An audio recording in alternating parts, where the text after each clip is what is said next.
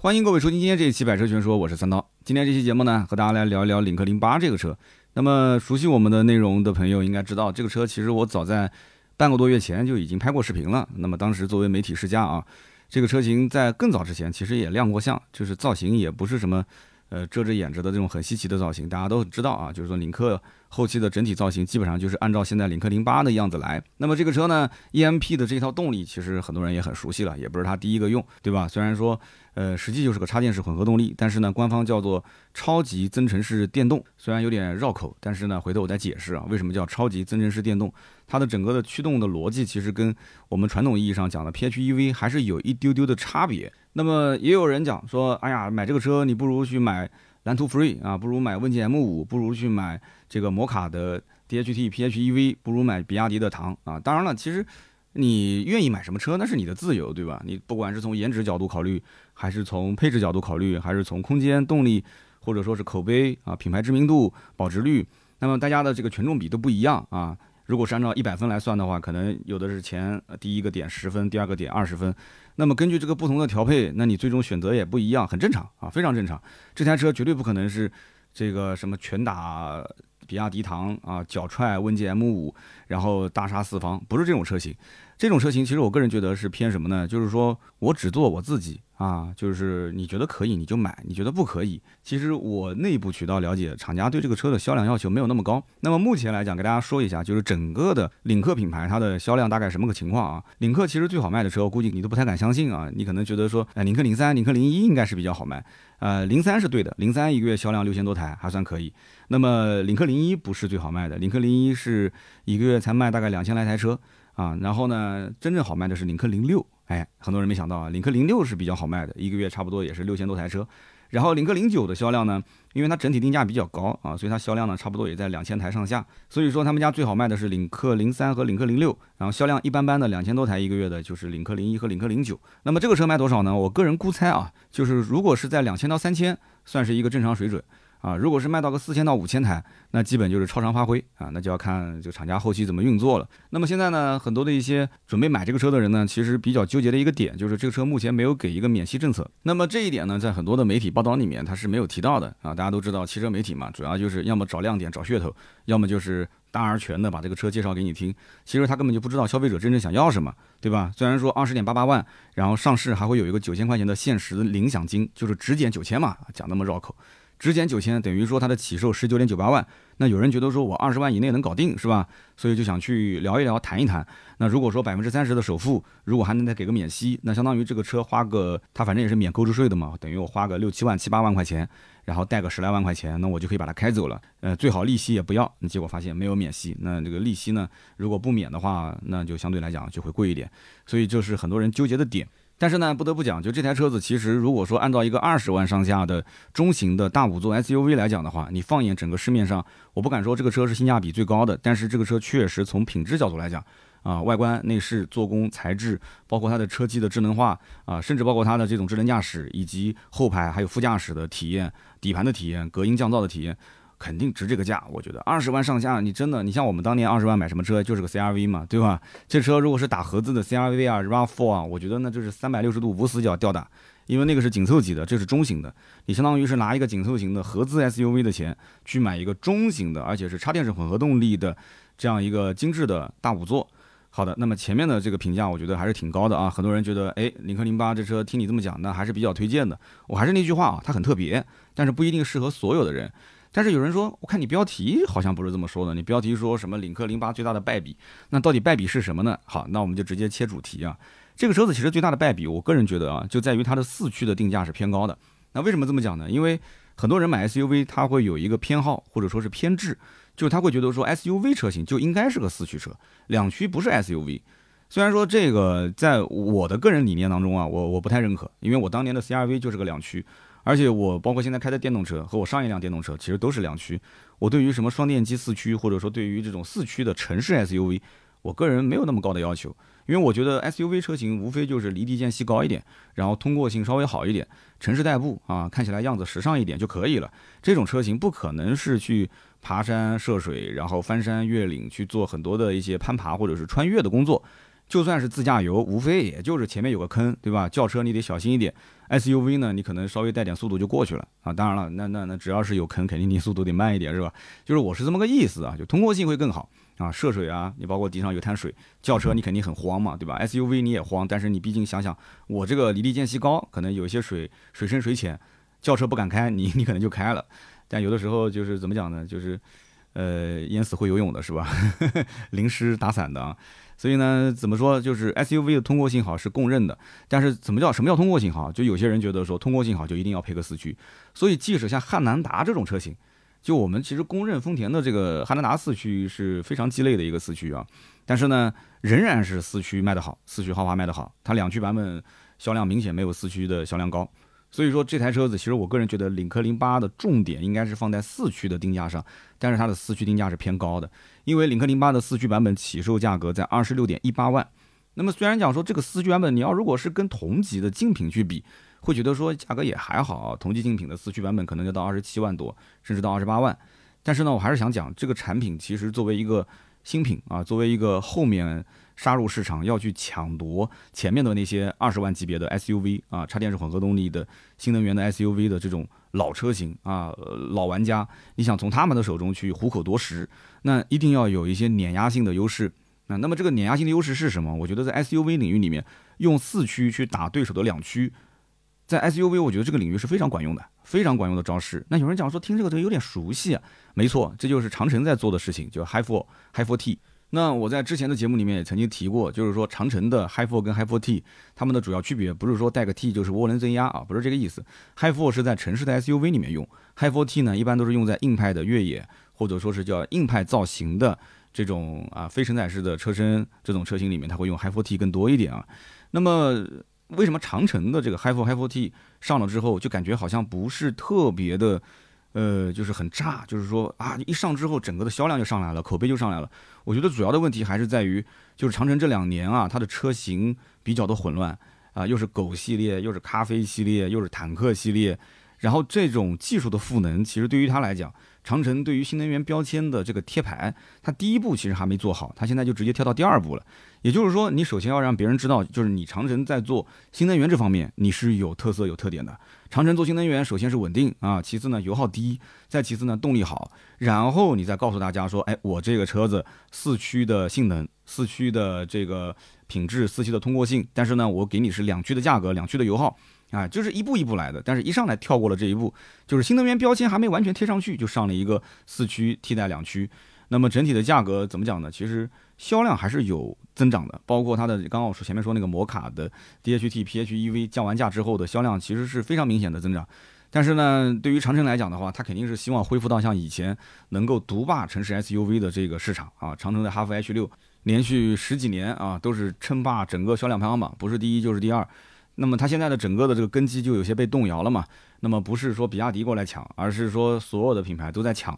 这种新能源 SUV，所以现在就出现了一种叫做啊新能源加越野的一种形式。这个形式呢，目前来讲还没有完完全全被老百姓接受。就老百姓会觉得说，越野车就是一个专业用来玩乐的车型，而不是说我们普通家庭去用的车型。哈弗 H 六卖得好的原因，主要就是这台车呢，看上去没什么特点，没什么特点，就是它最大的特点，稳定、可靠、便宜、空间大就行了啊。至于什么油耗高不高无所谓。所以你看 H 六一直被吐槽说油耗高，油耗高啊，说发动机和变速箱匹配不是特别完美，无所谓，价格便宜就行。那么现在呢，就感觉好像加了新能源的这个这个这个技术之后啊，价格不是很便宜。然后呢，你给我省点油，然后又变成什么四驱、两驱的价格，两驱的水准。哎呦，这个东西老百姓也听不懂。就是我就要绝对便宜。你要如果说能够新能源跟燃油车平价，就是平替的话，那我就买。如果不行的话，其实有些人是拒绝新能源的。好，那我们再回到领克零八这台车上来讲，为什么我觉得说它的败笔是这个没有用四驱去替代两驱呢？那长城前面我讲了，它其实是没有完全把新能源标签给贴上，但是吉利不一样，吉利其实是有新能源标签的。为什么这么讲？因为吉利不仅仅是有吉利品牌，有领克品牌，吉利的纯电其实是有极客，对不对？你不要说什么极客跟吉利没有关系，其实大家在默认，其实极客、吉利它就是极客属于吉利的，对不对？然后包括它现在出了银河，银河虽然讲卖的不一定那么好。但是银河很多人都知道，这个品牌就是吉利的一个专门做新能源的品牌。也就是说，他做了第一步极客，做了第二步银河，然后包括还有之前的几何，大家还记得啊？几何系列其实也是走新能源路线的。好，那么吉利其实已经走了两步半了啊，两步半。那么它前面的这些功课其实是已经赋能在自己的品牌里面了。因此，领克这个牌子其实在之前一直没有贴新能源的标签，但是没有关系啊，因为你要知道极客卖得好，其实一大部分的原因就是因为当年领克的品牌赋能给了极客。很多人一看极客那个车，极客零零一，就觉得说这不就是领克出了一个纯电版嘛，是不是？很多人就觉得这车子就应该叫领克，甚至当年这个极客零零一最有意思的事情是什么？就是这台车子一开始的。促销宣传都是放在领克的经销商里面，然后领克的经销商非常兴奋，非常的开心，觉得说这车一定是热卖的。但是到了最后，突然宣布这个车型的牌子叫做极客，不叫领克，然后是独立渠道销售，不是在领克的渠道销售。哇，然后很多领克的经销商也一边是伤心，一边是愤怒啊，很多人就真的是，哎呀，就不说了这些小道消息啊。所以你看，就前期我想讲的，我想表达是什么？就是领克跟长城很大的一个区别就在于，领克已经是之前走过两步半啊，它的新能源其实是有标签的。所以现在你如果拿四驱去打两驱，是完完全全有优势的。但是这一次呢，很遗憾，它的四驱版本起售价二十六点一八万，就明显是超了大多数人的预算范围。而且我也看了很多的媒体同行，他在做车型配置推荐的时候，那都跟我一样，我也是不推荐买四驱，我也是推荐买两驱。所以说，领克零八其实完全可以出一个四驱，然后续航也不用到两百四，续航一百二，呃，配置也不用那么高啊，可以把很多一些什么按摩座椅啊、副驾的女王座椅啊、什么 AR HUD 啊都给它去掉，然后呢，做一个价格可以拉的比较的低廉一点的，入门门槛比较低一点的这样一个版本，我觉得四驱版会相对来讲更好卖一点。但是很遗憾啊，真的是很遗憾，这就是我觉得是它定价的一个非常大的败笔啊。那么不知道大家怎么想？大家如果是觉得说我说的对啊，也可以评论区我们一起交流一下。那如果说我说的不对，那也可以说说你的观点。我个人觉得领克零八这个产品其实做四驱的一个入门价格低一点，比方说做到二十二万多啊，甚至做到二十一万九千八啊，一个四驱的入门版，那可能这个市场的销量会再拉高很多。那如果说按照目前的定价来讲的话，那领克零八只能是在两驱车型里面跟竞争对手去卷价格。那么的确，它的两驱的最入门的低配十九万多，跟那个呃次低配的版本。还是蛮有性价比的，因为它的入门配置就比较高啊。入门的版它就主驾驶带加热、通风和按摩座椅，对吧？但是呢，四驱版如果说畅销的话，我个人觉得它的好处在哪儿？第一个，它不仅可以抢占对手的大量的市场份额，其次还可以树立一个优于对手的产品形象。那比方讲说，哎，比亚迪它是两驱卖的好，哎，但是我是四驱卖的好，那很有可能我的整体产品形象会比比亚迪的产品形象要更好一点，是不是？我我我觉得产品的定位可能不会拉那么大，但是它的整体的形象，就那种形象会相对来讲高。我不能说高半级，但是会高那么一分到两分，你说是不是？我觉得是一举两得的。所以这一点呢，怎么说呢？厂家也没有开什么内部的研讨会，因为像这种事情，也只是在这种媒体的试驾活动上面，跟大领导坐在一起喝喝茶、聊聊天的时候，顺口讲了一下。其实这个观点我也曾经跟领导当面说过，包括猜这个价格的时候，我曾经讲过，我说这个车子其实我觉得最核心的点应该是在于两百四十公里续航的版本，它的定价。那么比亚迪定到大概二十五万多，我说你们家定价应该在二十三万多，不到二十四，这个价格是比较合理然后我就问负责这个项目的大领。导我说，呃，您知道这个具体定价能不能透露一下？因为那个时候只有一个预售价嘛。然后领导说，我说实话不知道。他说我也是可能到最后那么一两天的时间，然后才会拍板，就是最终这个车定什么价格。因为中间你也不确定说其他的一些品牌，它可能在你的上市的前一天或者是前一天的晚上啊，突然就临时做一个官降，这种事情是有的。大家还记得吗？就是曾经吉利博越在宁波北仑上市，当时那一场直播还是我做的，就是第三方斗鱼直播，是我跟远洋军啊，然后冰点我们一起做的。那当时我就印象很深，就在前一天晚上，突然出了个新闻，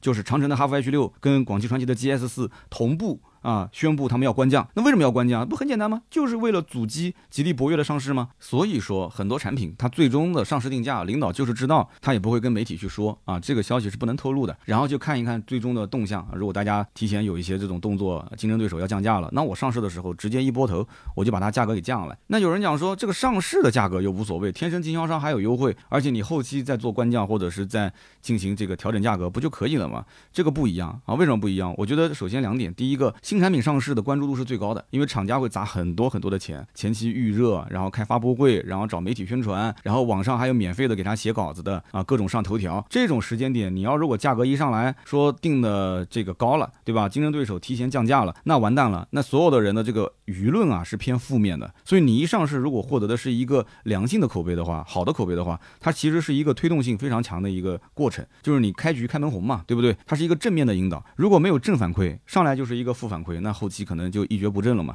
那么第二一点就是你后期再做一些官降，或者说再做一些经销商的二次的价格调整，其实是非常被动的。那会觉得说，你如果是那么好的车，你为什么要降价呢？对不对？你的产品说明产品力不行啊。你竞争力不行啊，那你这个产品一定是有问题的嘛。所以说，不管从哪个角度讲，就是上市的定价是非常的关键啊。那么如果说一上市这个价格能够定得非常恰到好处啊，也不是说低的可怕，让别人觉得说你这车是不是偷工减料了，那也不是高的让人觉得离谱，对吧？觉得说你有点傲慢啊，你有点好像就是不接地气，那这个是要拿捏的好啊。所以一般情况下，厂家内部一般会找一些专业机构，或者是找一些像，比方说像我们这些媒体过来去沟通一下，就是这个具体怎么定啊。那么新车到底有哪些亮点？其实我试下来感觉这台车其实设计语言，如果你能接受的话，那么这台车我觉得亮点就比较多。如果你要是觉得这个车子的设计语言你就不能接受，那很有可能你后面听到的都是缺点。为什么这么讲？因为有很多人觉得这个车的整体设计语言还是比较喜欢的，很紧凑，然后呢线条感也比较强，再加上它的整个的颜色啊配色也不错。但是也有人觉得说这车哪里好看啊？呃，你要说车尾还行啊，我也算能接受吧。但是他说车头。就相当于是两个扳手，然后镶嵌在那个引擎盖上。哎，你仔细看那个前大灯，那个日行灯确实有点像两个扳手啊。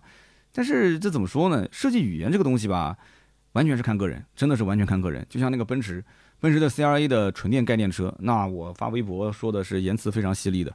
我说这个我从来没见过那么丑的车啊。那么奔驰也不是第一次设计那么丑的了，之前的 C R S 也是让人无法直视，对吧？然后奔驰的 A 级啊也是特别难看。然后奔驰的 S 级刚开始上市，我也是觉得就从大哥变成小老弟了，怎么会长成这个样子呢？然后宝马现在出的这些车也是让人觉得很匪夷所思啊，就是没有以前的那种稳重感。但是设计语言这个东西呢，有的时候它既然已经成了事实，你也没办法去改变啊。那么你接受之后，你再去看看路上的车子越来越多，我觉得车有的时候是给人赋能，但是反过来人也是给车赋能。你比方说，如果啊。宝马的五系仍然还是那一波精英在开，它只要客户的质量没有下沉，你甭管它什么造型，你以后想了想，你觉得宝马就是成功人士开的，对吧？奔驰的 S 级，你不管它多么丑啊，它丑的无法直视，哎，但是开出去的都是行业的精英，行业的领袖，都是超级大老板，都是那种一年可能几千万甚至上亿资产的，那你仍然会觉得说奔驰 S 级那就是大佬的座驾，哎，它哪怕设计的就跟真的就跟一坨那什么一样的，其实都有人买。所以很多时候啊，这个标签啊，它是社会性的，它不是基于某一个因素啊，成功还是失败。不是这个点，就像宝马五系马上上新款啊，说没有鸡腿了，说只有麻将牌了。你看我下周五的视频就是拍这个车，我就有一个很纳闷的事情，我说这个鸡腿有那么重要吗？有那么重要吗？上车播一下，下车播一下，给你换成麻将牌了，你就不买了吗？我不相信，我绝对不相信。你最多就是吐槽两下，而且你真的是那么喜欢鸡腿吗？啊，你就那么喜欢鸡腿？我觉得你不是喜欢鸡腿，你是喜欢鸡和腿。嗯，我觉得这个是 一个梗，一个段子啊，但是我觉得挺好玩的啊。就是很多人买车，他是说起来很理性，但是很多的选择他都是。是很感性的。然后呢，还有人说这个车子呢长相有点像极客啊，像极客叉、极客 X。那么我曾经也问过厂家领导，我说这车造型语言怎么跟极客有点像？他说：哎，他说三老师你不能这么说啊，是极客像领克，不是领克像极客啊。我说那极客 X 不是比你上市要早吗？他说你要知道我们这台车的设计语言，或者说我这台车的前身，其实就是在啊几年前上海车展发布的这个混合动力的概念车 The Next Day 的量产版。哎，他这么一讲的话，那你要。追溯到概念车的版本，那确实是它比较早的。那么它也是保留这个分体式大灯，然后日间行车灯是一个双条造型啊，变成了一个 Y 字形，然后尾部的尾灯也是一个贯穿式的横条的一个造型。呃，不是领克零三上面那种，就有人讲领克零三是麻将牌尾灯嘛，对吧？那么细节方面呢，它其实用了无边框的后视镜。那么我们在领克上面，包括在你看那个就是沃尔沃的高端是吧？沃尔沃的纯电高性能车就是 Polestar 上面也都是会用这个无边框的后视镜。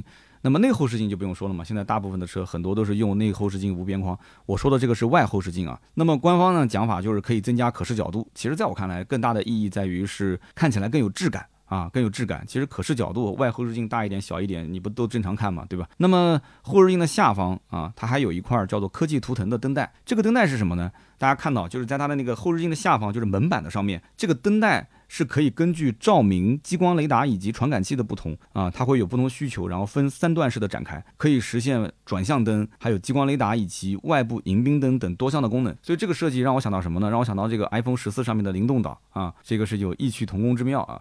不过呢，领克零八最大的特点，我觉得不是这两个，而是它的无框车门。这款车放在中型的 SUV 里面，如果你拉开车门一看，你说，哎，是无框车门，那你可能会给它加分，你至少给它加钱吧？啊，我不说加分，至少是加钱。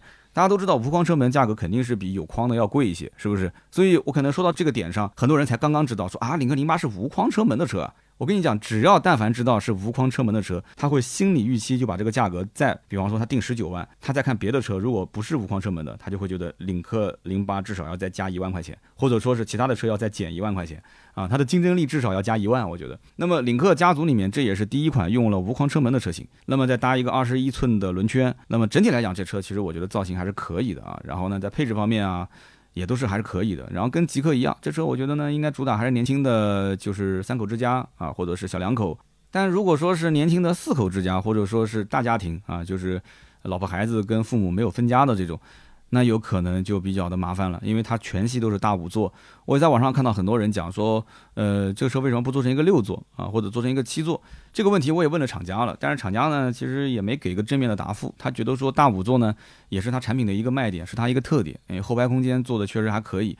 那么领克零九大家都知道是以六七座为它的这个主售车型，但是最近呢，我也是拍了一台车，就是领克零九的叫亚运版啊，大五座亚运版。那么有人也是会纠结说零八零九到底怎么选？其实我觉得在真正的用户当中啊，这个里面的纠结点可能会没有那么大。为什么？因为零九比零八确实要大一圈。那么家里面不一定是所有的人都要买大车啊，或者说是呃不一定所有人都排斥小车。那么如果说你觉得中型的 SUV 大小刚刚好啊，颜值或者说是配置也正正好到你的这种心满意足的这个地步了，那完全是可以去买领克零八的。但如果说你一定要纠结于这个车子要大气，要看上去就是高一个级别，然后同时你说一定要六座，那毫无疑问零八肯定不是能在你的选购范围之内的，对吧？那我觉得整体还是要看你对车的外观内饰包括配置的要求啊。那但是我个人觉得就是车型。级别这一块，如果你两台车在配置啊各方面、空间、动力方面你都是不 care 都无所谓，那我觉得那就是在车型级别上是优先选的啊。领克零九肯定是高一个级别嘛，对吧？那么还有就是这个车上的一个卖点是什么？就是那个 Flyme Auto，就是魅族帮他做的这套系统。那么有人讲说，哎，之前在银河上那套系统不是也听说是跟魅族相关吗？呃，有协助。啊，有协助，但它不是属于 Flyme Auto 的一个完整版啊。那么我就问厂家了，我说你到底有多少个版本，对吧？就领克领克一个版，然后极客极客一个版，然后这个银河银河一个版，然后现在领克零八的这套系统跟别人还不一样，又是首次用的 Flyme Auto。然后厂家就笑了，说那有一些如果后期能升的，我会把它全部换成 Flyme Auto。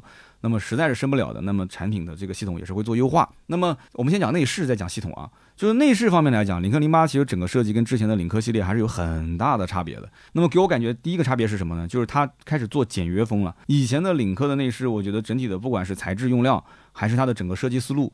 它是会就是很精细的打磨每一块儿，然后它的材质可能会用两种、三种去去做拼接，然后整个内饰就会给你感觉说，哎，确实是一个怎么讲呢？就是精心安排，然后很紧凑的这样的一个内饰，就你每一个地方、每一处细节，你哪怕镜头推得很近啊，他都会觉得说，嗯，这是一个就是在国产或者是合资里面，你不管跟谁去对比，领克的内饰材质用料各方面都是不错的。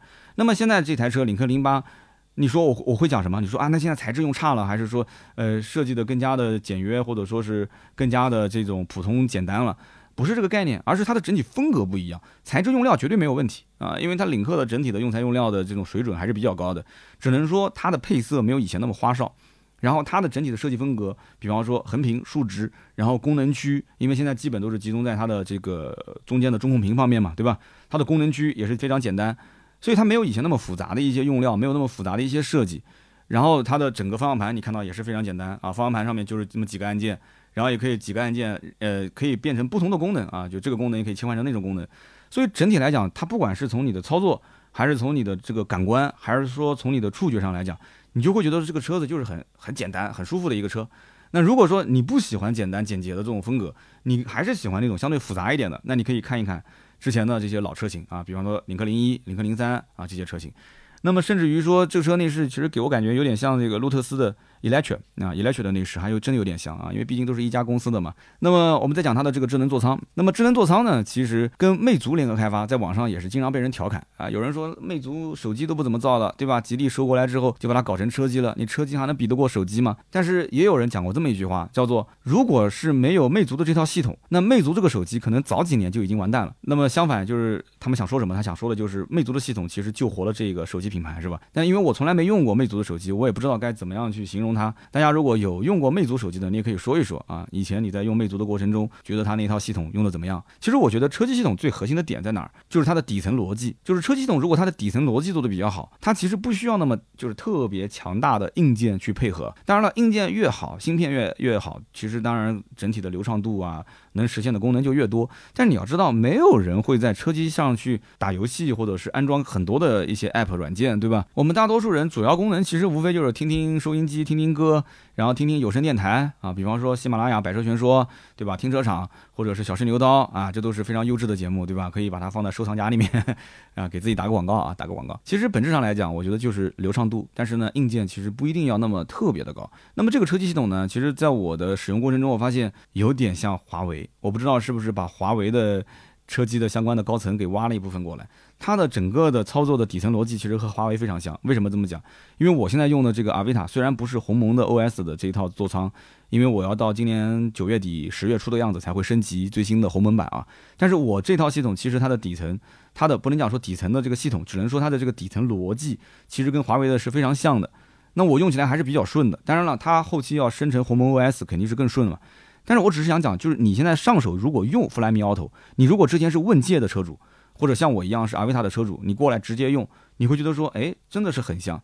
但是我给厂家也是提了一些建议，比方说，你像在我的车上，我觉得最好用的功能是什么？就是空调。我左滑右滑是调节风速的大小，我上滑下滑是调节温度的高低。然后同时，我在当时我记得是银河的 L 六吧，当时新车型上。我还发现它一个功能，就是银河的车机上面是可以在空白的地方上滑和下滑调节它的这个，就左边的屏幕是调节它的亮度，右边的屏幕上滑下滑是调节它的音量。那现在如果说没有实体键调音量就比较麻烦啊，你需要从上往下拉一个快捷菜单，然后再进行调节。那么亮度跟音量都在里面，所以呢这一点我觉得相对来讲呃是可以优化的点。那么除此之外，包括其他的一些，比方说二级菜单、三级菜单一些常用的选项。你不用埋的那么深，你可以放在它的首页上。还有就是它的那个手机的扭转啊，手机的投屏，手机投屏是很有意思。它只要一投上去，它就是因为它是横屏十六比九嘛，对吧？它只要手机一投上去就是三块屏。为什么是三块屏呢？我们知道我们很多手机安卓机，它往左滑一页其实是负一页，对吧？然后你正常手机上是有一页，再往左滑一下有两页。我不知道大家的手机上一共有多少个屏啊？你你可以告诉我吗？我看看我手机啊，我的手机上面应该是有三四屏。我手几款啊，一瓶、两瓶、三瓶。四瓶差不多四瓶，其实稍微要是整合整合的话，应该三瓶差不多就可以了，或者最多是两瓶。那么加上负一瓶的话，等于说大多数人的手上的 app 应该是在两瓶到三瓶。那么它十六比九就可以一次性的把这个三个屏幕同时投上去啊，一次性投上去。那么一次性投上去之后，你所有的 app 就在那个车机上一目了然。那你想点什么直接点就可以了。那么我当时点什么呢？我当时就是常规性的点哔哩哔哩，是吧？因为我哔哩哔哩有会员嘛，对吧？我就叭一点上去，哎，哔哩哔哩跳出来了。那么它这个哔哩哔哩跳出来是什么样子呢？就是它会软件打开在整个屏幕的四分之三，但是左边的那一页就是你想换其他的 app，它还在。哎，我觉得这个逻辑是对的，就是你不用点返回键，你想切下一个 app，你直接再点左边的那一页就可以了。那如果说你要是全屏的话，那毫无疑问点一下它，啪，整个车机就已经是完整的屏幕了。然后它还有一个很有意思的现象，就它高配不是有那个 AR HUD 嘛？然后说它的可视距离是跟你就相当于是呃十米的一个距离，然后说是九十二英寸。这个九十二英寸，实话讲啊，我是没感觉出来，可能是因为离得比较远，然后在整个的车上，因为九十二英寸在我理解那是相当相当大的一个屏幕了。但是呢，它就是说是九十二英寸，我相信它厂家肯定不可能造假，是吧？但是我感觉那屏幕不是特别大，平时呢是用来显示正常的路况啊、导航的信息。但是你只要用手那么一滑，你可以把整个中控屏的这个播放的这个画面滑到，听好了，滑到 AR HUD 上，也就是说你可以用 AR HUD 去投屏看电影。但是这个实质性有什么意义呢？其实我也没想通啊。我问了一下工程师，然后他也是，他说这个功能我觉得更多的还是一个卖点啊，还是个卖点，那就算是卖点吧。那么这台车子有人讲它用的到底是什么芯片呢？它用的是两颗国产的七纳米的车规级 SOC 芯片，叫做龙鹰一号啊，你也甭管这具体是来自于哪里，反正你只要知道国产。国产啊，国潮可以了啊就行了。然后按照官方说法，这个龙鹰一号呢，它的算力可以超越八幺五五，甚至可以跟八二九五的芯片做抗衡。那么实际体验下来，其实我觉得真的还是可以的啊，因为本身是新车嘛。我也不知道将来如果你用了半年、用了一年之后，那整个这个车机的流畅度到底是不是会仍然保持在这个水准，我不是很清楚。但是在新车上确实是没有问题，因为我是全程拍视频，一镜到底啊，是没有中间切断的。大家在网上也能看到我的视频啊。那么这台车子的整个的这套系统，其实。呃，刚刚讲的一个亮点就是用魅族的手机跟它可以进行无缝的连接，对吧？但是有人讲，我要如果是用其他的手机呢，那对不起，不可以啊，就是只有是魅族的手机跟它是可以连接。那一样呢，如果是华为的那套鸿蒙系统，那也是只有华为的手机跟它进行连接嘛，对吧？那么你其他的手机，你要不就有 CarPlay，但是现在只要有车联网的车机，基本上都不配 CarPlay 了。那你说其他的安卓机怎么连呢？那 CarLife 其实也非常难用，是吧？那这个车机其实底层的逻辑啊，它是通过安卓核心的 Unix 的底层数据上进行一个互通，所以呢，我觉得车机跟手机之间的核心数据共享，厂家呢也是做了比较多的一些考虑，因为市面上的就是手机虽然品牌很多，但是型号还是差异性比较大，而且各家也是想做自己的生态链，这也是完全可以理解，对吧？那可能将来他还会做吉利自己的一些家庭的智能用品，对不对？那将来我就可以把它合并进来。那么如果你在手机上，呃，要听歌，要看视频，你在车机上要继续看、继续播，那我觉得这种扭转还是比较好的。但是你说买个领克零八，然后为了这个领克零八的车机系统去买一个魅族的手机，这种概率高不高？我觉得不是特别高。你说，如果你用的是华为手机，你对鸿蒙座舱比较有好感，你去买一个问界 M5 啊，这个我可以理解。或者说你买个问界 M5，然后你在选手机的时候想了想，嗯，那我要买个华为的手机，那可能跟我的车机的流转会更好。有可能你会买个华为，但是买领克零八去为了它去买魅族，我觉得概率不是特别的高。那除非真的很有钱，你买个手机就放车机上就不用了。那这这这这个我觉得不太可能啊。那么还有人问说，这个车上的哈曼卡顿的音响到底怎么样？二十三个喇叭，一千六百瓦。其实我觉得从数据上来讲肯定没有问题啊。但是呢，这个喇叭我觉得更适合听一些比较偏中低音的音乐。我觉得声音呢比较浑厚啊，但是不是那么透彻。它跟 B N O 的音响，其实你闭着眼睛一听就能听出来。但如果说你没有听过 B O，你没有听过英国之宝，你没有听过。呃，比方说马克莱文森啊，或者说是丹拿的这些音响，然后你现在上来就是你家的第一辆车，或者说是第一辆有喇叭品牌的车，因为你买的其他车可能喇叭是没有品牌的，是吧？那我觉得你只会觉得这个音响，嗯，感觉声音好像更真实一些，然后声音好像比呃我原先听我们家那些老车的声音更加的透彻一些，那就行了，就结束了。我觉得没有那么复杂的啊，你只有去对比，你才能知道每个音响的特色在哪。反正基础数据。啊，一千六百瓦肯定能推得动，二十三个喇叭，那整个车上的人在一起听或者是看电影，效果那肯定是要震撼一点的，是不是？所以你不要多想，而且最关键是什么？按道理讲，这一套音响系统哈曼卡顿的应该是次低配才给，但是现在呢是免费给你升级，就是从最入门的版本就给。那如果是按照这个逻辑来讲，那我觉得十九万多的这个版本再免费送一套这个音响的话，那应该它的实际价格是十八万多。那你想一想，你花个十八万多块钱，你买一个呃中型的 SUV，而且是插电式混合动力的，而且还有一套哈曼卡顿的音响，可以啦。还是无框车门，还要怎样啊？所以这些东西呢，我觉得你要一个一个去比。很多呢，你不要在网上看很多网友的这种上来就喷，什么价格定高了，长得太丑了啊，什么买它不如买谁，就很多东西要根据你自己来，你自己去试啊。如果你听下来，你说我对音响没有感觉，对吧？你说无框车门，你感觉静谧性啊，还是那种双层夹胶玻璃更好。嗯，你要是觉得说这套系统反正怎么用怎么不合你的胃口啊，你跟他就是无感，那可以啊，你就转身去买别的车就是了，反正钱在你的口袋里面。我只是说，对于如果每一个细节你都要去追求，你都要去享受，然后你按照我今天讲的这个逻辑去试车的话，我个人觉得应该讲这台车子，我不敢说你百分之百买，起码它应该是在你的第一、第二、第三的这个顺序的选车范围之内，它不可能排得太靠后啊，甚至就是第一跟第二二选一的一个车型。怎么讲呢？就是领克零八这台车，它的车机系统，我觉得最核心的点就是在于，呃，一个流畅，二一个就是一定要用一台魅族手机跟它进行一个扭转啊，一个投屏，这样的话，整个车机的加分项才能几乎加满。但是我相信买这个车的人，大部分可能用的不是魅族手机，那么为了这个车去买一台手机的概率也不高，所以厂家完完全全应该是卖这台车就直接送一部手机啊，哪怕你送手机，如果不想直接送，你也可以用，比方说减少其他的权益，然后来换这一部手机。或者让车主去帮忙做宣传，去攒积分，呃，攒到一定积分之后去送一部手机，我觉得都是可以用各种各样的方式。但这个手机一定要想尽一切办法送到他的手里面。如果说啊，他没有这部手机的话，我觉得这一套 Flyme Auto 的系统，它最多能给到八十到八十五分。但是如果给了这部手机，它很有可能给这套系统的评分能评到九十到九十五分。你别看就差那么十分左右啊，但是你要知道，跟其他的车机系统比，其实也都差不多嘛。就大家可能都是在八十到九十这个水准，但是你要能到九十五，那他很有可能将来就会推荐别人去买这个车了，是不是？哎，我觉得这个营销手段厂家可以考虑一下啊。那我们再聊一聊，就是跟大家平时开车息息相关的，就是动力系统这一块。那有人讲说它为什么叫 EMP？那 EMP 到底是什么？什么叫做超级增程式的电动？其实网友有一句话总结的非常简单，叫做比亚迪的 DMI 就是简单省油，吉利的这个 EMP 其实就是复杂有劲。哎，我觉得这个总结是蛮到位的啊，简单省油，复杂有劲。那么什么叫做复杂有劲呢？拆开来讲，首先复杂其实指的就是它有一个三档 DHT Pro。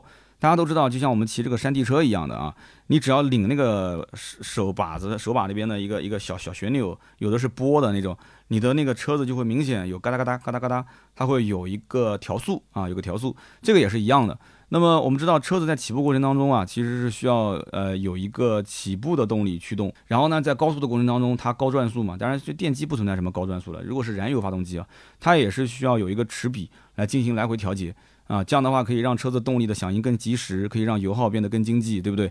但是现在因为没有变速箱了嘛，但是实际上你的就是正常的驾驶路况还是有的，对吧？而且你作为一个燃油车和电动车之间进行结合的这样的一个混合动力车型，那你也可以用一档来驱动，那么中间的话你全程就是正常直驱不就行了吗？那你也可以用一个三档的 DHT 或者是两档的 DHT 来进行配合啊，在高速的过程中或者是在低速的过程中来进行一个换挡。所以说，呃，它最终的目的是什么？其实也是让它的整体的驾驶感受更顺滑，让它的油耗更低，甚至于它的动力如果调得非常高的话，能让它的整个动力爆发性能更好，是不是？那么领克零八的这款车呢，其实它还有个第一，叫什么呢？就是它是第一个基于吉利新平台 CMA Evo 架构打造的产品。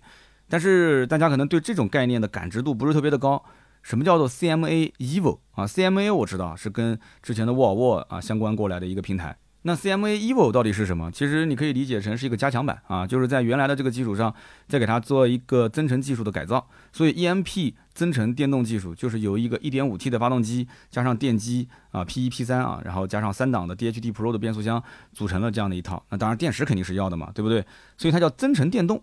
那么这套系统其实主要是以电机的驱动为主，因为你只要听到增程这两个字啊，其实它就是以电为主。那么它会不会有发动机直驱或者是发动机辅助？那百分之百是有的嘛，这毫无疑问，对吧？所以它中低速是发动机只用来发电啊，只有在高速的时候，按照官方说法就是八十公里每小时以上，这个就是一个呃发动机比较好的一个工况状态，它才会进入到一个并联直驱的一个状态。所以说，领克零八 EMP 的实测的亏电油耗大概是在六升左右，那么这一台车其实差不多在两吨上下，两吨的车啊，油耗跑出六升左右，那这个油耗已经非常不错了。那么后期呢，我们也会关注一下，就这台车它的一个亏电油耗，就是长期不充电，它会是怎么样一个状态？我相信很多人买这种啊混合动力车型，其实充电条件都不是特别的好啊，车位可能没有充电桩，所以如果是长期不充电，那么这台车油耗是多少？那这个是个非常重要的指标。那么同时在这个动力上面来讲，领克零八也是提供了前驱跟四驱两个版本，发动机功率上，两驱跟四驱的功率是一样的，1.5T 四缸混动专用发动机最大马力是一百六十三匹，最大扭矩是两百五十五牛米。那么两驱版是搭了 P3 电机，就是 P1 加 P3 嘛。那么四驱版其实还多了一个 P4 电机，就是 P1、P3、P4。P1 是不驱动的啊，它是个起步电机，所以最大功率是一百六十千瓦，最大扭矩三百五十牛米，这个是两驱版。然后四驱版呢，它的综合功率是四百三十六千瓦，综合扭矩九百零五牛米。那可以说，这个一般家庭肯定是用不到这么大的一个动力的啊。百公里加速呢可以做到四秒六，所以四驱版本我觉得性能各方面都是秒杀，而且。动力好的车子，其实你在开的过程中是游刃有余，就像相当于什么呢？就相当于是一个，就是肺活量特别大的人啊，走起路来其实也很轻松，讲话也是中气十足啊，就是那种感觉。但是你如果说是小马拉大车，或者是动力刚刚好，那这种情况下，其实你开也能开，但是就是感觉加油不得劲。所以你要能感受一下四驱的动力，你再去开一下两驱的动力，我觉得你可能就知道你该买哪个了。而且四驱版本的这个它也有续航比较长的嘛，只不过。你口袋里的票子可能要稍微受罪一点啊，因为它每个档往上走一下要加两万块钱啊，看个人预算。智能驾驶系统呢，嗯，官方说是搭载了两颗 A 一千的自动驾驶芯片啊，芯片算力是一百一十六 TOPS，可以实现 L 二加级的自动驾驶的能力啊，有 NOA 的高速自动辅助导航驾驶、前碰撞减缓辅助、交通信号灯的提醒，还有智慧泊车。那么从我实际的使用上来讲，哎呀，那这个可能就是试的人不对啊，因为我那个车子是华为的那一套智能驾驶系统，那我用完之后再去试市面上任何的一套驾驶系统，那肯定。那肯定是稍微弱一点啊，稍微弱一点。但是如果说你之前没用过 L 二加级的话，那我相信你要是开上这个，比方说快速路啊，或者是高速公路啊，那是足足够你用了啊，只是看你敢用不敢用了。因为现在的很多的智能驾驶，它不仅仅是保持在白线中间啊，你比方说 NOA 的高速自动辅助导航，那其实它是可以根据你的导航目的地啊，可以给你做一个智能的变道啊，包括它的障碍物的辅助的避让。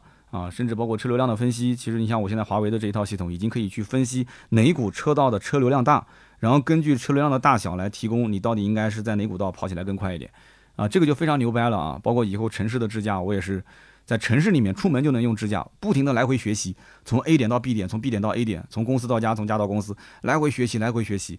以前是啊，人类学习怎么开车。现在是人类教你的车怎么开车啊？以前是车教人，现在是人教车，呃，很有意思，很有意思。就是今后我觉得整个汽车市场有很多话题可以聊。那么 A 点到 B 点，如果训练完成之后，你每天上班就什么都不用干了，出门之后自动驾驶直接开到，不仅仅是开到公司楼下啊，是开到你们公司楼下的停车场的车位上，帮你倒车入库，停好车，然后提醒你主人车已停好，请下车。其实呢，这种场景已经很快就要实现了啊！包括机械车位，前两天我在去啊拍这个阿维塔幺幺红门版的时候也说了，后期要推送一个功能，就是呃检测这个机械车位，它可以直接判断机械车位的两边的宽度有多少，然后车辆呢可以直接停进机械车位里面，那非常夸张啊！所以说怎么讲呢？就是今后的智能驾驶的可期待性还是非常高的啊！那么今天我们在聊这个二十多万的中型的新能源 SUV，其实大家知道二十多万这个价格。说高不高，说低不低，那么基本上都是属于改善需求啊，改善需求。然后领克零八的定价其实，呃，最高是到二十八点八，对吧？但那个是四驱车型，那主销肯定是二十出头一点点嘛。那么在二十出头一点点这个价位，其实大多数的人，你去看整个的市场上可选的车型并不是特别的多。那么今天一开场的时候，其实我也提到了好几款车了啊，包括像问界的 M 五啊，像包括什么蓝图 Free 啊，包括像这个。呃，摩卡的 DHT PHEV 啊，那比亚迪就更不用说了。这个市场上其实中型的新能源的 SUV 车型肯定还是比亚迪，你就不算说一家独大，至少也是占了非常高的一个份额啊。那么比亚迪的唐 DM-i、比亚迪的护卫舰零七啊，包括腾势的 N 八这三款车呢，有人说其实就是同一款。那本质上来讲呢，确实底子是一样的，但是还是有差别。你比方说唐 DM-i 出了冠军版之后，价格又是降了一些，然后走的就是相对来讲，在这个价位里面性价比稍微高一点。然后腾势的 N 八这个车型呢，是目前只有 DMP 没有 DMI，所以如果你要是想买唐的 DMP 呢，就没有意义了嘛，你就直接上，哎，现在也没有了，也停产了。就是说这一部分的关注人群，你就直接上这个腾势的 N 八就可以了。那么护卫舰零七跟它的差别在哪呢？它就是个五座车。啊，因为唐是有六七座，所以护卫舰只打五座。那么只打五座这个市场，那么就跟今天我们聊的领克零八其实是真正对标的。所以领克零八和护卫舰零七这两个车子应该是竞品车型。它跟唐 DM-i 虽然说在一个级别，但并不完全是一个相互竞争的关系。那么还有像圣诞 S 七，圣诞 S 七的价格其实稍微更低一点嘛。我觉得这一部分人群可能需求就是性价比高，价格便宜，对吧？然后功能配置也也不低就可以了。那么问界的 M 五啊，包括 M 七的增程，呃，其实也是。但是问界的车型有一个特点，就是首先它对华为是有非常高的忠诚度啊，它对这套系统是非常迷恋啊，甚至可能有一些这种怎么说呢，就非他不买的这种感觉。所以你让他去买其他车，他也不一定愿意。那么综合看下来，我觉得呃，相互竞争的关系最大的一点，就是可能在比亚迪的车型里面和呃问界的车型里面，其他车型可能直接竞争关系并不是那么太强。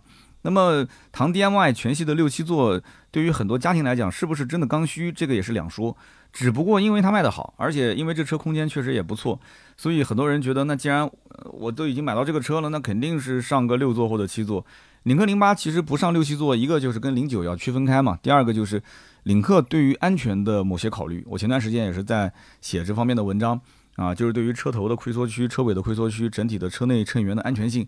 他也是有一些自己的思考。那么，跟厂家领导在聊的时候，他曾经说过这么一句话啊。当然，这个话只能内部讲。如果对外宣传，你肯定觉得是充值了。就是按厂家领导讲，就是说，你让领克去造一个不安全的车，他实际上也不会造因为它这个怎么讲呢？就是从上层最高的领导层往下走，它的整个的这种制造理念，我估计也是可能跟收购了沃尔沃有一定的关系啊。就它整个的制造程序里面，它其实是对于安全这个指标啊，它的系数是非常高的。所以呢，你看在路上，包括那个极氪零零九这几天的碰撞，大家看到没有啊？有之前是撞到一个大货车，对吧？A 柱几乎都没有弯折。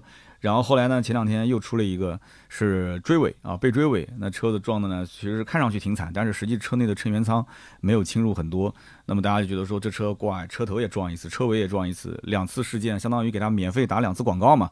那么在安全性方面，大家如果是买过领克的车，如果说啊，如果说遇到过一些不可控的事故，大家也可以去聊一聊。如果是你身边的人的话，那这个车安全性到底怎么样？这个也不能说凭空说，对吧？包括大家也可以看一下中保研的碰撞成绩啊，看一下其他的，你甚至于你看看有没有在海外的碰撞成绩，我没查过啊。如果有的话，拿过来也可以去啊做一个对比。所以买领克的车型，我个人觉得其实就是属于对于啊车辆的外观内饰有自己的审美。然后对于安全性有一定的要求，价格其实不是算最极致便宜的那种，但是呢，在你的预算范围之内，那有人会选。那如果说审美你觉得也无感，然后价格你觉得也不是那么有性价比，那这一类人群可能也不是他的一个对标人群啊，那可能他就买其他的车了。所以他的客户画像大部分，我个人觉得就是在一二线城市，而且呃，以女性车主可能会多一点。真的，因为你要知道，比亚迪的车型其实本质上来讲，男性车主啊，他研究比亚迪的电池、比亚迪的三电系统，然后研究比亚迪的这个品牌它的发展史，对吧？它的整个，比方说啊，有很多自研的东西啊，是国货的骄傲、国货的标杆，所以他会带有一些信仰去买。但是女性车主其实不会研究那么多东西，他不研究那么多之后，他就会在想，那比亚迪这个品牌到底是什么样一个档次？那么这样子一想，可能想了想，想了想，他就发现。就是抛开技术不谈，对吧？抛开事实不谈，难道你也没有错吗？就是抛开技术不谈的话，很多人就会啊，女生觉得比亚迪这个品牌我不太喜欢。你不要跟我讲说比亚迪这个车有什么技术，性能怎么好，续航怎么长，或者说是油耗怎么低，呃，这都不是我考虑的范围啊。我第一个看颜值，第二个看品牌。但是领克可能有些女生，特别一二线的一些女生啊，啊，包括事业有点小成的啊，她可能觉得说，哎啊，我比较喜欢这种品牌，我比较喜欢这种调性。所以呢，你要如果说真的要拿比亚迪去跟领克零八比，那我觉得都是做这个大五座车型的，应该是护卫舰零七跟领克零八，呃，比一比长宽高，比一比它的配置，比一比它的价格，那就很简单了嘛。就如果说护卫舰零七、领克零八放在一起比，车长都是四九二零，一模一样，一点都不差。但是轴距领克零八比护卫舰零七多了二十八毫米。不过你要是真正坐进去感受一下，我觉得两台车后排空间你应该是感受不出非常大的差别。那么两台车最有意思就是次低配的车型，领克零八的一百二十公里长续航 Hello 的版本和护卫舰零七一百公里的尊贵版本，它们俩的价格是一模一样，所以这两台车子相当于就是直接对标啊，咱也不装了，反正就是一对一的硬刚就可以了，都是二十一点五八万，那你到底是买它啊护卫舰零七还是买领克零八，那你就自己看了，对吧？但是比过配置之后，你会发现领克零八在整体的参数上来讲啊。但我个人建议还是要自己去动态试驾体验。如果只是看参数来讲的话，零八的啊标配的配置是比较高的。那么动力系统呢，你会看到它的整体的这个参数也是相对更高一点。那么其次呢，就是领克零八的这个电池包呢是二十一点二度电，护卫舰零七是十八点三度电。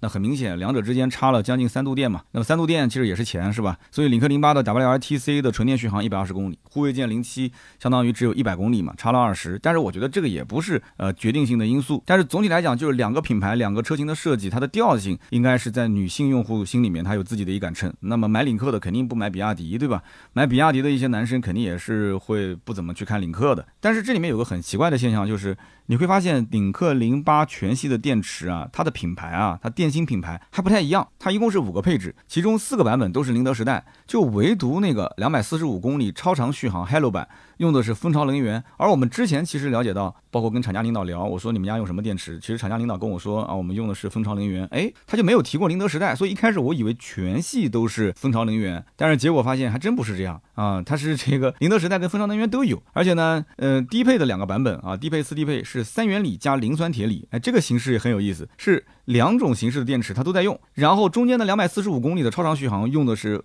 蜂巢能源的三元锂，然后顶配和次顶配的用的是宁德时代的三元锂电池，所以它会又有几种不同的电池的方式啊，有三元锂加磷酸铁锂，有三元锂和这个三元锂的宁德时代，对吧？就三元锂蜂巢跟三元锂的宁德时代。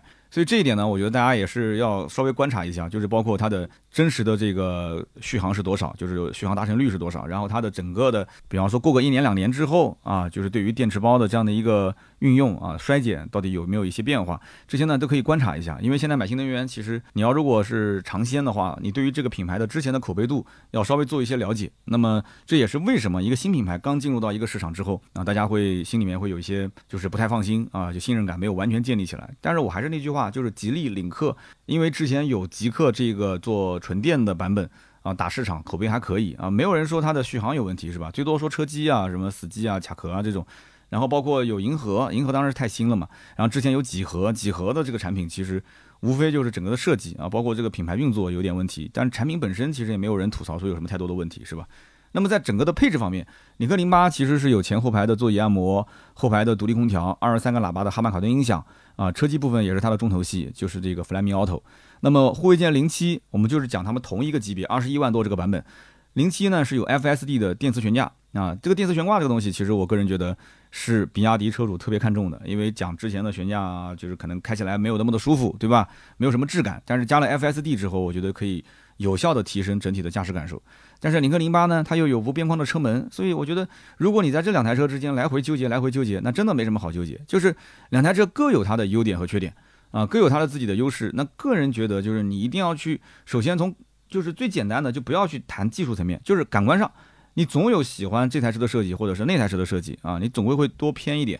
那么其次就是驾驶感受啊，无框车门、有框车门到底经营怎么样？然后悬架的感受到底它的弹跳、滤震，然后包括它驾驶的过程中方向的转向啊，也不要说那么精准到那种细微的差别，你就是说开的好不好开就可以了啊。包括在动力方面，市区的时候。猛踩一脚油门，看看提速怎么样。然后在平和的过程中开，然后呢，在这个高速的过程中巡航开，高速的过程中加速开，然后包括过颠簸坎的时候，你就去感受一下，包括问问后排的人座椅舒不舒服，这些都是你日常中会遇到的一些问题，这都是你会长期陪伴的一些这种感受。所以这种感受我觉得很重要啊。这样子很好就判断出来了，因为两台车本身没差多少钱嘛，所以说如果从新能源的产品力上来讲的话，那比亚迪毋庸置疑嘛。现在整个的趋势，整个的品牌力是更强一些的。但是领克因为有之前的这个标签在啊，都市白领对吧？然后精致小车或者说是精致车型吧，现在车子做的也不小了，那么它会有一部分的。这种都市人群啊，小白领还是比较喜欢的。那么其他的一些竞品车型，我就不展开来聊了啊。你比方说像问界 M5、M7 这种车型，那不用说，它是对华为有信仰啊，它是对鸿蒙座舱是有自己的这种迷恋啊，自己的喜好。那包括像深蓝 S7，一句话点评很简单，就是性价比嘛。这个车虽然看上去可能没那么大，但它便宜啊，它顶配的价格才十六点九九万。那么这个车子虽然车尊尺寸是比领克零八要小，但是它的轴距是两千九百毫米啊，这个轴距很夸张，它甚至比领克零八还长了五十二毫米。所以车内的空间你比较一下就知道，这车就是走个性价比的路线嘛。然后其他的像我刚前面说的，像摩卡的 DHT PHEV，因为它只有一个配置，所以说实话，它单靠这一个版本啊去打市场还是比较难的。所以后期可能长城也要考虑，就这个版本如果真的卖的可以的话，往上往下还是要延续啊，延伸出几个不同的版本出来再去打一打。那么我们最后呢再讲一讲领克零八 EMP 一共五款配置应该怎么选，三款呢是两驱，两款呢是四驱版。这个四驱版虽然说动力很强啊，我觉得也是它的卖点，但是四驱起步太高了，二十六点一八万。还是那句话，两驱版性价比更高啊。两驱版本的话，如果是差不多配置，跟它要差两万多块钱，两万六。所以如果只是为了一个加速性能，嗯，你说把这一辆城市 SUV 突然之间拔高到了一个二十八万多的价格，其实能买到二十六万多的人，可能还真不一定差两万块钱。但如果是买那个二十万入门级的，那我觉得它肯定是差这个五六万块钱、七八万块钱，所以我个人觉得这个车大概率它的畅销版本就是集中在两驱的低配跟次低配。那么两驱版本最低配的配置配置也不低啊，然后加上厂家给的这个叫什么领享金的话，裸车十九点九八万，而且现在还送个音响嘛，所以我刚刚讲这些亮点，什么十二点三英寸的液晶仪表、十五点四英寸的中控屏，包括这个 Flyme Auto 的车机系统，它该有都有，是吧？前排座椅还有加热、通风和按摩，可以啦。然后现阶段它还送你一个这个。哈曼卡顿的音响，那这更香了，你说是不是？所以最低配一定是卖的不错的。但是呢，现在你要知道，它的次低配其实跟最低配也就差七千块钱。那么七千块钱你还能得到什么？一个 AR HUD，我光是觉得这一个抬头显示肯定是值得六七千块钱的。然后还多了包括副驾驶的女王座椅，还有后排座椅的按摩功能，就等于说有四个座椅是可以同时做按摩的功能。那你想想看，七千块钱这个东西还不好改，对不对？你座椅你不能把它拆了重新换一个上去嘛？那成本肯定也不止七千。所以我觉得次低配是性价比最高的。啊，那么现在新能源你要玩什么？其实很多人是改善，你玩的不就是之前车上没有的东西吗？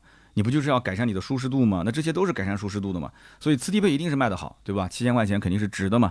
那么二十一点五八万一百二十公里的长续航 Hello 版本，这个是推荐的。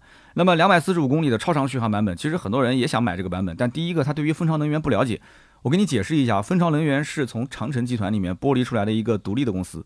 啊，是长城孵化出来的一家做这种这个叫 Cell 的供应商，或者是 Park 供应商，它是做电芯啊、电池包的。那么这个供应商其实在全国的这个电芯的总的装机量是排名前三，非常大。这家公司其实品质各方面，我个人觉得啊，应该是没有什么问题的。但是只能说是从以往的业绩来看的话，它跟宁德时代基本上，包括国轩动力都是属于非常大的一线的主流的供应商，你不用担心啊，它不是什么杂牌。有人问什么蜂巢能源是不是杂牌？绝对不是杂牌，这公司很大，非常大。然后呢，两百四十五公里续航，可能就很多人纠结的就是品牌，电池的品牌是什么？但是呢，有人讲这一百二提升到两百四，那如果是对于我单程，比方说我一天可能要开一百多公里，一百五十公里，或者到一百七八十公里的话，那我觉得你可能就适合用这个二四五的。啊，或者说你想两天一充、三天一充，就是你不想充电的频率太高，那你可能适合买两四五啊，二百四十五公里的超长续航。那你要付出的钱肯定也是比这个一百二十公里续航多了将近两万块钱啊。这两万块钱你就看值不值吧，对吧？那有人觉得不值，我两万块钱省下来，我能买一百二十公里续航，我将来加个油，我加油可能都能加个两三年，是不是？哎，你要是按照这个逻辑算也行，对吧？但是你要说，那我就想用电开啊，我就喜欢用电的这种感受。我充一次电，我就不想平时一直再去充。我可能家里面没有充电桩啊，我找了一个商场，我周末去逛一圈，我把两百四十五公里续航给充满，我这一个月就不用动了嘛，对吧？